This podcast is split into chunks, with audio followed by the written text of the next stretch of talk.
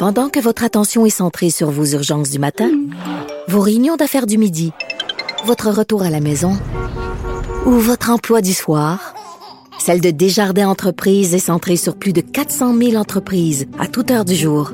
Grâce à notre connaissance des secteurs d'activité et à notre accompagnement spécialisé, nous aidons les entrepreneurs à relever chaque défi pour qu'ils puissent rester centrés sur ce qui compte, le développement de leur entreprise.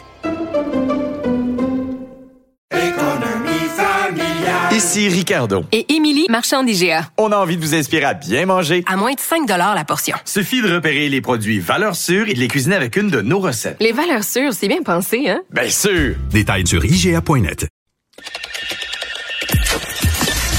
Mario Dumont. Plus pratique que n'importe quel moteur de recherche. Une source d'information plus fiable que les internets. Pour savoir et comprendre, Mario Dumont. Autre tragédie par arme à feu aujourd'hui à Montréal. C'est passé dans le quartier Pointe-Saint-Charles. Euh, la police de Montréal, donc au départ, la police de Montréal est arrivée en pleine nuit, a été appelée, a reçu probablement plusieurs appels au 911 parce que quand il y a des coups de feu en plein milieu quartier résidentiel, vous pouvez imaginer qu'il y a plus qu'une personne euh, qui appelle. Donc la police s'est présentée, a découvert le corps d'une femme de 73 ans décédée. Il y avait une autre jeune femme de 22 ans. Elle était toujours en vie à ce moment-là. On l'a conduit à l'hôpital. Plus tard, en avant-midi, cette femme malheureusement malheureusement, n'a pas pu survivre à ses blessures. Donc, les deux femmes sont euh, décédées. Et on sait maintenant qu'elles ont un lien de parenté. C'est euh, la, grand-mère et la petite-fille, donc celle de 22 ans euh, qui a été trouvée morte. C'était sa grand-mère qui, qui était avec elle.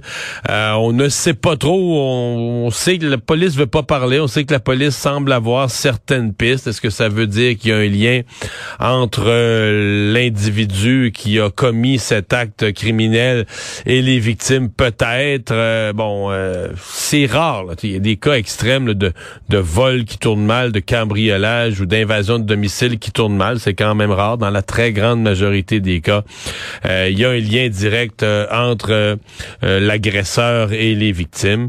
Mais donc la police de Montréal qui pour l'instant avare de commentaires, ne dit rien, semble avoir des pistes, mais ne veut pas les partager avec le public. Semble pas avoir besoin de l'aide du public non plus. Mais dans le quartier euh, dans le quartier Pointe-Saint-Charles, c'est vraiment la consternation. Deux personnes décédées. Par contre, les gens du quartier, ce matin, interrogés, les gens du quartier étaient nombreux, bien que sous le choc. La personne disait on s'attendait à ça. Bien que sous le choc, bien que dégoûtés par la scène, euh, les gens disaient ben des coups de feu, c'est quelque chose qu'on entend, là, qui n'existait pas. Les gens qui vivent dans le quartier depuis un peu plus longtemps, ils disent c'est quelque chose qui n'existait pas. Et aujourd'hui, en 2022, ben des coups de feu dans le quartier, malheureusement, c'est quelque chose qu'on entend.